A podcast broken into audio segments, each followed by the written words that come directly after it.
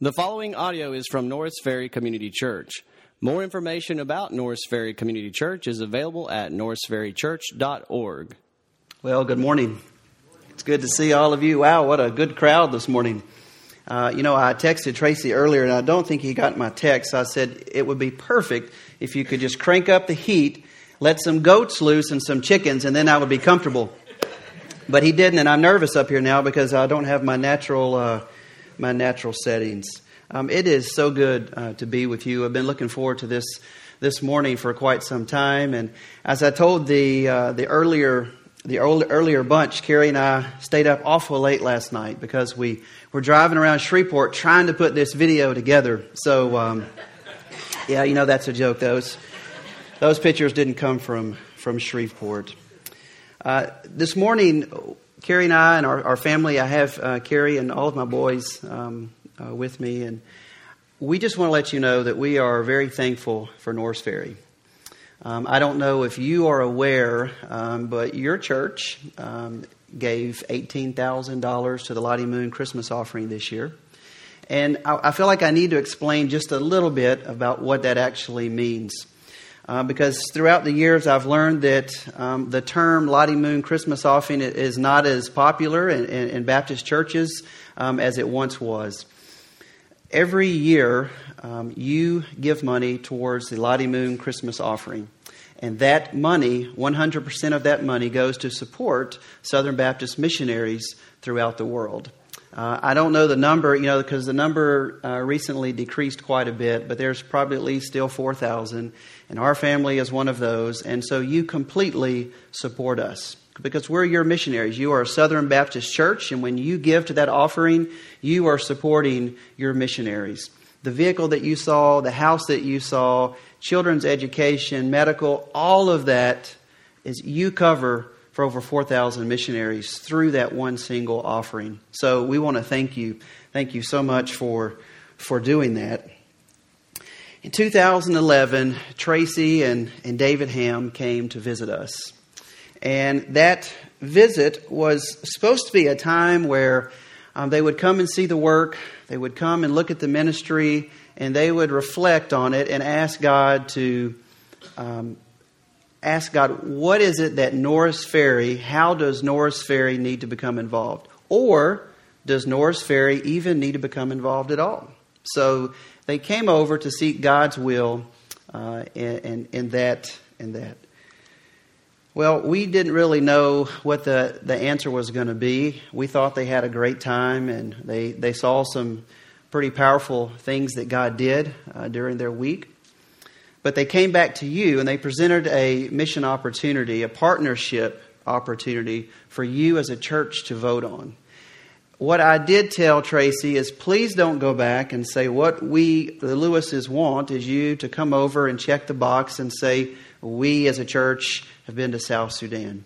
We want a long term commitment. We want a solid commitment from this church. Well, you voted, and we are thrilled uh, of your answer. We're thrilled that you decided uh, to partner with us in the Toposa, and it has been an amazing journey. Back in 2004 was my first mission trip to Africa, and that's when God completely changed my life. Absolutely, from the ground up, changed my life. And from that point, I knew that one day I would be in Africa serving on the mission field. I didn't know exactly where or how or when, but I knew it would happen. And two years later, the same thing happened for Carrie on a short term trip to Tanzania. He spoke to her in a powerful way. And in 2009, we found ourselves boarding a small aircraft and landing in the middle of nowhere on a dirt airstrip in a place called South Sudan. And so, since then, God has held us in the palm of His hand. He has provided for us, He has protected us, and we have seen Him do just miraculous things. And we are blessed to just be a part of what He is doing. This morning, I want to share some highlights that come to mind as I think about the last few years of Norris Ferry coming over and partnering with us. I was counting the other night, and I think the number is 20. 20 of you have come over uh, to do ministry among the Toposa with us. 20 of you um, in this church, and many of you have come multiple times. Um, I think some of you have come three, four, and five times. And it makes the Toposa smile because you see, they remember your face, they remember your name. As a matter of fact, you're given a Toposa name when you come.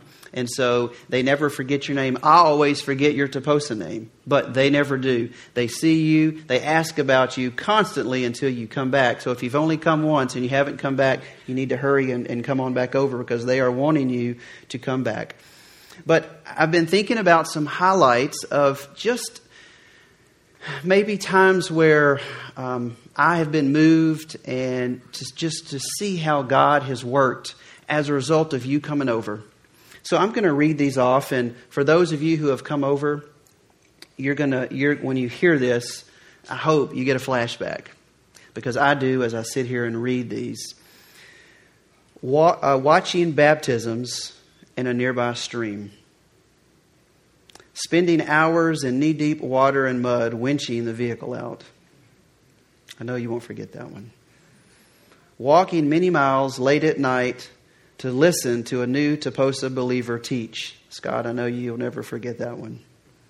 Praying over the sick and watching the healing power of God.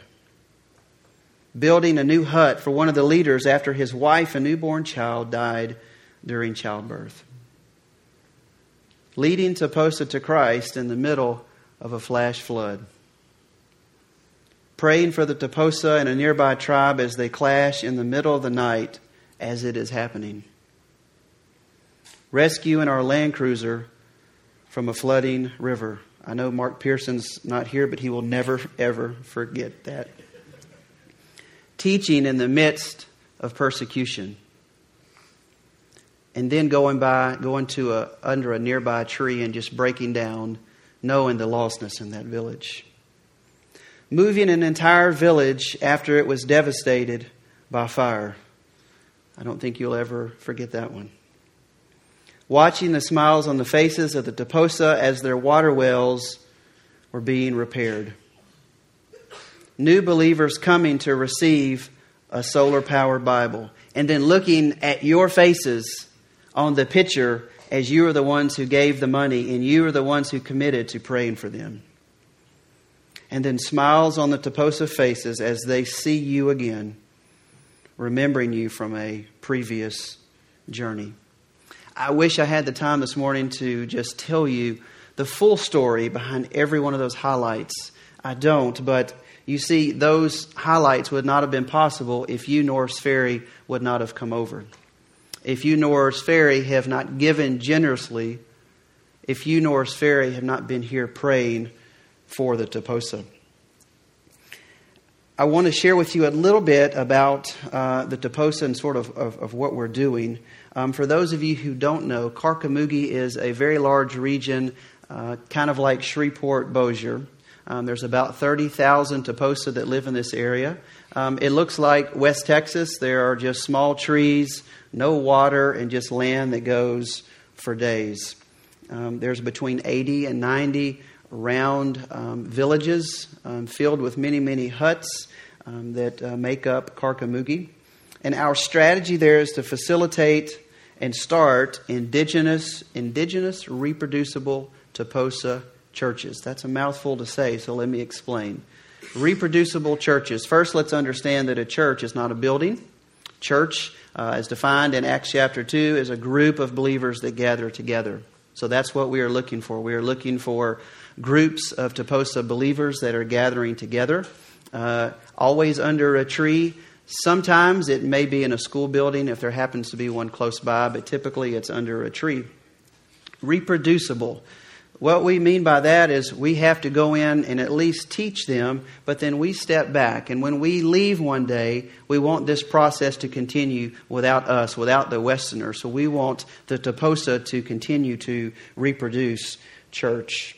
And then indigenous. And basically, what that means is we don't want to go and import our Western ways because all of this stuff that you see and this building and these lights, that doesn't exist where they live. So they need to understand this is American church. This is not Toposa church. So we don't want to go over and import any Western ideas. We want it to be their church, their music, their ideas, their style of dance, whatever they want to do, as long as it holds true to what God's Word says about church.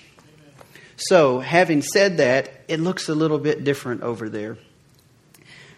We're under trees, we're sitting on the ground, we're clapping, we're singing the same song many, many, many, many times. But it's Toposa, they're worshiping the same God that we are here worshiping this morning. There are many, many challenges that the Toposa are facing that I want to explain to you this morning, and it gives you a better idea of how to pray. Uh, number one, there are many, many attacks by the GA. That is a neighboring tribe of the Toposa. For those that you have, that have been before, you've heard the term GA. Because almost every time you come, there is a little bit of talk moving all through the villages that the GA are coming. The GA have been here. The GA are moving around. The GA are coming to steal the cattle from the Toposa and the Toposa are stealing cattle from the GA. And when they come and steal cattle, it's not like going to your neighbor and putting a rope around a cow and dragging him back to your house. They come in with the guns, the guns that you saw on that video, and they shoot people. And when they get through shooting people, they take the cows and they go back to their village. And then guess what happens about two weeks later?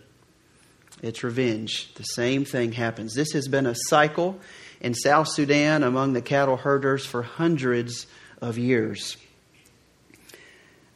Lack of grass for the cattle. Uh, there are many there are many many months where we have no rain and when we have no rain that means no grass and i'm not a farmer and i don't know a lot about grass and cows but you know a thousand head of cattle can eat a small patch of green grass pretty quick and so when all of the cows are around, they consume all of the grass. It stops raining, everything dries up, and then there's nothing for the cows to eat. So the Toposa men have to take their cows a far, far distance to go to the base of the mountains to find water and green grass. Well, when they do that, the believers are off with their cows. So sometimes when I show up on Tuesdays, the men that are supposed to be there, they aren't there because their obligation is to take care of their animals. That's their livelihood. So you can be praying for peace among the GA and the Toposa. You can be praying uh, for rains to come. When, when, we send prayer requests and say, you know, pray for rain, that is what that means. Uh, yes, they need rain for, to cool things off and they need water to drink, but they need rain for their cows so that people will stay close, especially the believers, so that they can be taught. And then remoteness from other believers. And that is a big deal because Karkamugi is a very spread out area, and the next region of Toposa is far away from there. And so so there are not many, many believers in Karkamugi. So when they face issues and problems, they need other like minded believers, kind of like Norris Ferry. You see, when, when you are going through problems, you have a church family that is there with you uh, to huddle around, to pray with you, to hold your hand. And that's what the Toposa need too. God loves them like He loves you, and that's what they need. They need a fellowship, a group of believers to surround them and to help them through their daily problems. So you can be praying for that. I want to share a few stories with you this morning that um, I love to tell stories because um, everything that happens in Toposa land turns into a story. And so this morning, um, I want to share with you a story of persecution. Now, when you hear the word persecution, um, you're probably hearing things from CNN and, and seeing things on the internet. You're seeing believers that are hung in the streets for following Jesus. Um, you're thinking about maybe people that have been put in prison for long periods of time for saying yes to following Jesus. We're not seeing that type of persecution in Toposa land. Um, but we are seeing persecution. We are seeing believers removed from villages. Um, we are seeing young girls being beaten by their families uh, for saying yes to Jesus.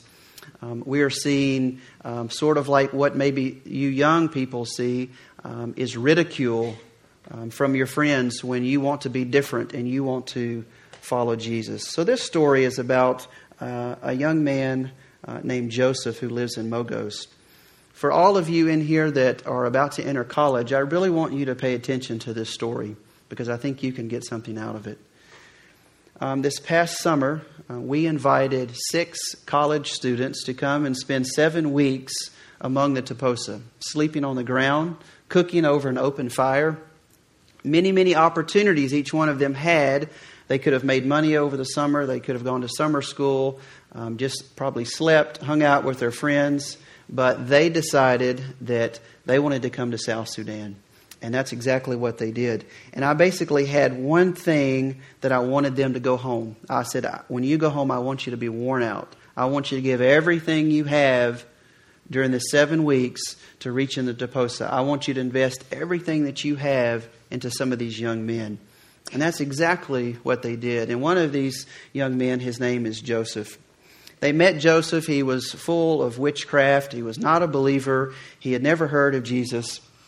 And they slowly went in and started telling him stories from the Bible. One day they told him the story of creation to church. It's a simple gospel presentation, and he accepted Jesus. He cut all of his witchcraft off, and he said, Yes, I want to follow Jesus. And so then they taught him how to share creation to church with his family and with his friends, and said, Now it is your responsibility to go and share this with others. And he took that responsibility. And so the next day they went back to see him and he said, I've got great news. He said, My father, who is about 70 years old, accepted Christ. And he said, My brother and some young girls in the village. And oh, we were excited. So we go into his village and there's a great tree in the middle and we start dancing and jumping and clapping. And when you do that over there, many, many people come and they get excited. They don't know why they're excited, but they get excited because everybody's jumping and clapping, and so they're at least coming to hear what's going on. So I wanted to teach a lesson on baptism. What does baptism mean? What does it not mean? And I started off the lesson, and all of a sudden, this old Toposa man, covered in the intestines of a goat, comes running out. And he's screaming and hollering, shaking his finger, and he doesn't want us in his village. You see, he's one of the respected elders in the village, and we were taking uh, what he thought was the power away from him, and he didn't like it. And he said, Nobody from here is going to be baptized unless you come and beg from me.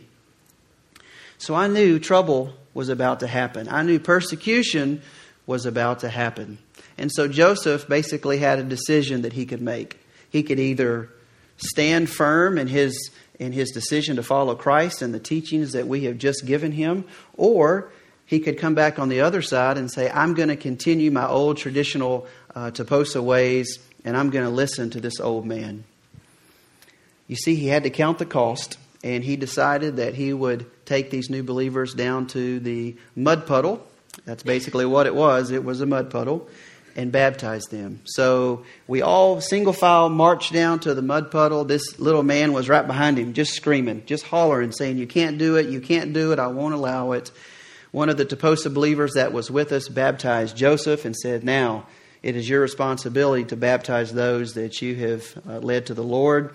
Joseph got in the water with that man staring at him, screaming, and he baptized them.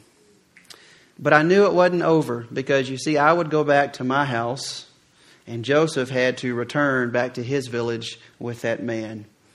And so I went back about a week later just to check on things to see how he was doing. And sure enough, he had been persecuted. Um, he had not been removed from the village to live, but no longer could he worship uh, under that tree in his village. So he was removed and he had to worship under a tree outside of his village. But all of this was no surprise to God. You see, what happened is now other villages that didn't really want to come inside of his village were now gathering under the new tree. And so there were many Toposa believers that were coming together uh, and praying under that tree in the midst of persecution. Another story I want to share with you is about another Joseph. You see, in Toposa land, there are many, many, many Josephs. Um, so we'll just call him Lotabai because that's his other name. Lotabai is probably the most committed Toposa believer that I have ever met. Um, he has been through so much, and the day that he signed on the dotted line and said, Yes, I want to be a believer, he has never, ever wavered. He has stood so strong in the midst of persecution. And Joseph's story goes like this. Uh, I was inside of our compound in one of the huts and I was teaching, and I had a large group of men, and one of Joseph's friends was in there. And Lotabai comes walking by to the gate, and he kind of puts his ear, and he's not interested, and he goes back home. Well, the next day he shows up again, and he's listening, and he's not interested.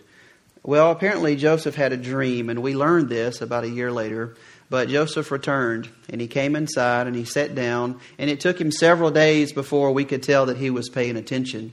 And then we could tell something happened, something clicked, and he started paying attention. And one day, uh, under that hut, he accepted Christ and he cut all of his witchcraft off, and he said, No longer do I want to be a part of what I've been doing.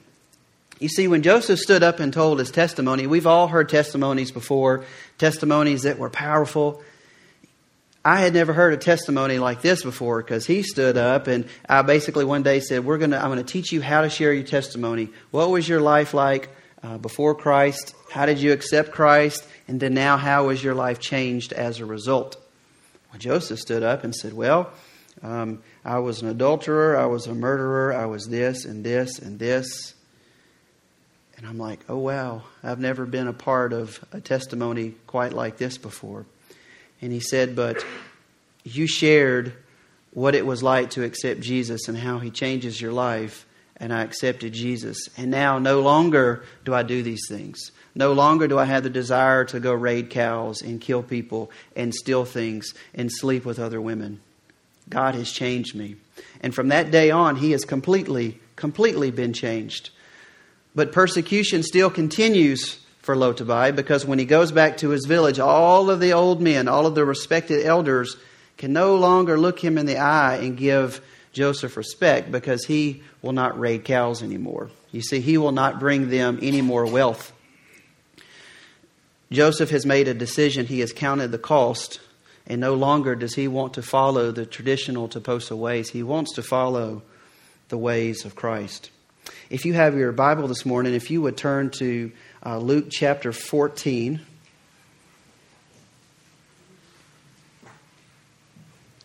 Luke chapter 14, verses 25 through 27.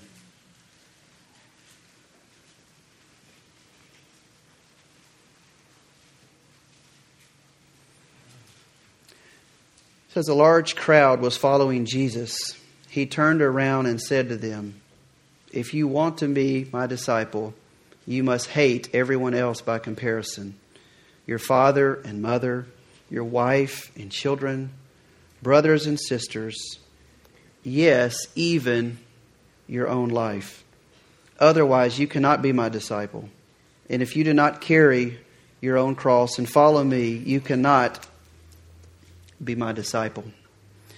You see, when I read that, the things that I think about are this following Jesus calls for a commitment a commitment to follow Him and nothing and nobody else. The Toposa are starting slowly to understand what that commitment looks like to being a 100% Christ follower, not a 95% Christ follower. Following Jesus calls for giving up selfish desires. You know, I think we all have some selfish desires. We probably don't really want to stand up and raise our hands and start talking about them. But we all, inside of us, have some selfish desires that if we look deep enough, we know we need to get rid of. Because we can't have these selfish desires and continue to be a 100% follower of Christ. And then following Jesus calls for sacrifice and suffering. Maybe the sacrifice is financial for you. Maybe sacrifice for you is your time. Um, maybe suffering for you is giving up something that you have for Jesus. I'm going to tell you another story, and when I do, um, we're going to have a small invitation, not an invitation for you to come forward um, after the service. Um, if you wanted to come forward, I want you to come see me or, or come see Tracy. But what I'm going to ask you to do is I'm going to ask you a question. That question is going to be Have you counted the cost of following Jesus? Is there anything in your life that you need to give up to be a 100% follower of Christ this morning. But before I do that, I want to end with this story, a story that really summarizes um, our ministry, the ministry that God has given us in South Sudan among the Toposa. The last time that, that you that you came and visited, it was uh, who was it? Tracy and David, uh, Robert. Who else was on that? And Jared. Um, you see, I get the opportunity to see um, you guys present the gospel and love on the Toposa. And um, this time I was sitting on the dirt, and they just got through sharing some stories, and they got to the time where they needed to do an invitation. And they presented creation to church uh, in just a beautiful way. But this time I really wasn't listening to what they were saying. All I was focused on were the eyes and the faces of the Toposa that they were talking to. And as they were talking and they gave the invitation, several of the Toposa men and women stood up. And what we do is we make them stand in front of their peers, their family, and their friends, get in front of everybody. Uh, because we want this decision to be real. We, we, we really want them to have to uh, grasp deep inside. And as they were standing up, um, we told them that in order to be a Christ follower, you're going to have to get rid of some things. And for the Toposa, that number one thing is the witchcraft that they wear. Now, when that was told to them, you could start seeing their eyes start shifting around to their family, to their friends, because you see, they were counting the cost of following Jesus. What they know and what you don't know is when they rip this rich, witchcraft off and throw it on the ground to be burned, when their sorghum, when their, when their crops fail, it's their fault.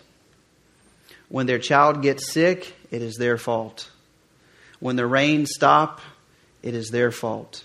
Basically, anything that bad happens from that day forward, it's their fault. And they get the blame, and they get beaten, and they get persecuted.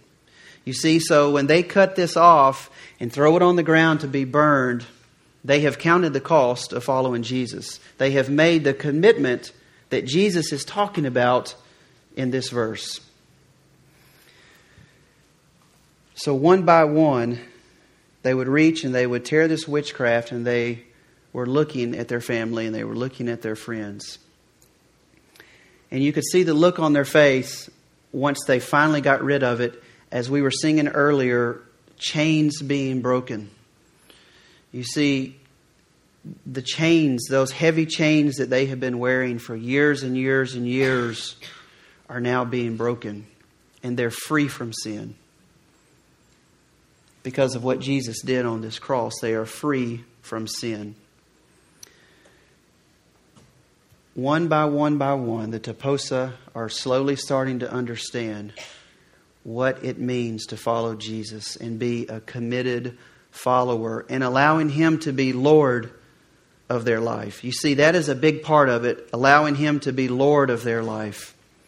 He's in charge, and they're not in charge anymore. So, this morning, as we close, often as I do in Toposa land, um, I have told the story, I've presented the gospel, and in the dirt, because there's plenty of dirt, there's carpet here, so I can't quite do it this morning. Um, but I usually draw a large circle with my foot in the dirt. And then I ask the question Is there any of you that wants to become a follower of Jesus? And in order for that to happen this morning, what you're going to have to do is you're going to have to cut up, cut off all of your witchcraft. And you're going to have to place it in this circle. And then we're going to burn it. Well, I, I can pretty much guess that nobody in here this morning is wearing witchcraft. But you know, we all have selfish desires inside of us, don't we? We all have things that keep us from being a 100% follower of Christ. We all have that something in our life that we are placing more importance on than following Jesus. You see, making a commitment to follow Christ is more than standing up out of your chair and coming down and raising your hand and saying, Yes, I want to be a follower of Christ. Yes, you can do it that way. But being a follower of Christ calls for counting the cost. And yes, there's going to be persecution. We see in God's Word that when somebody accepts Christ and then there's persecution, what do we see next? The kingdom of God explodes and grows. It's doing that in South Sudan among the Toposa, and it can do that here in Shreveport. There was a day when we could say, you know, America really doesn't need all that. You need to go to Africa because that's what they need. Ladies and gentlemen, I think the roles are reversing here. America is going just like this. And America needs the gospel, the same gospel that the Toposa need in Africa and those need in India and all around the world. So, would you close your eyes for me just a second? Let's pray.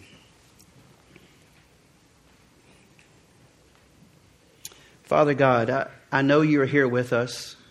You are everywhere we go. And Lord, I know that there are those inside of this beautiful building this morning as we freely worship you. There are those that are struggling with sin, other issues in their life. And God, they just need a helping hand from you. Lord, they need to be touched by you. God, they need to understand that there are things in their life that they need to give up in order to be a 100% Christ follower. So, Lord, I pray this morning that you would just touch hearts in this room. God, that we could leave here out of this place changed. Changed because we listened to your word changed because you touched us. Changed because of our desire to be a follower of you. Lord, sometimes we don't like to leave worship being convicted. We always want to leave encouraged, but sometimes, God, we need to leave convicted. We all have sin in our lives. God, I pray this morning that you would just move in a mighty way, that you would convict those that need convicting, touch those that need touching, heal wounds that are in this place marriages, families, finance, school, jobs, the list goes on and on. God, I'm standing here just by grace, Lord. You saved me years ago. God, you called me in 2004 and made it clear that I was supposed to serve you in South Sudan, Africa. And you called my wife two years later. And God, it's only by your grace and your love and your mercy that you have used us as vessels Your word tells us that we are all to be on mission for you. Your word tells us that we can't, as believers, be on the sidelines watching and waiting. So, Lord, I ask this morning, God, I plead with you that you would touch hearts in this place. God, let us be on fire for the things that you desire and the things that you love. May you move in a mighty way.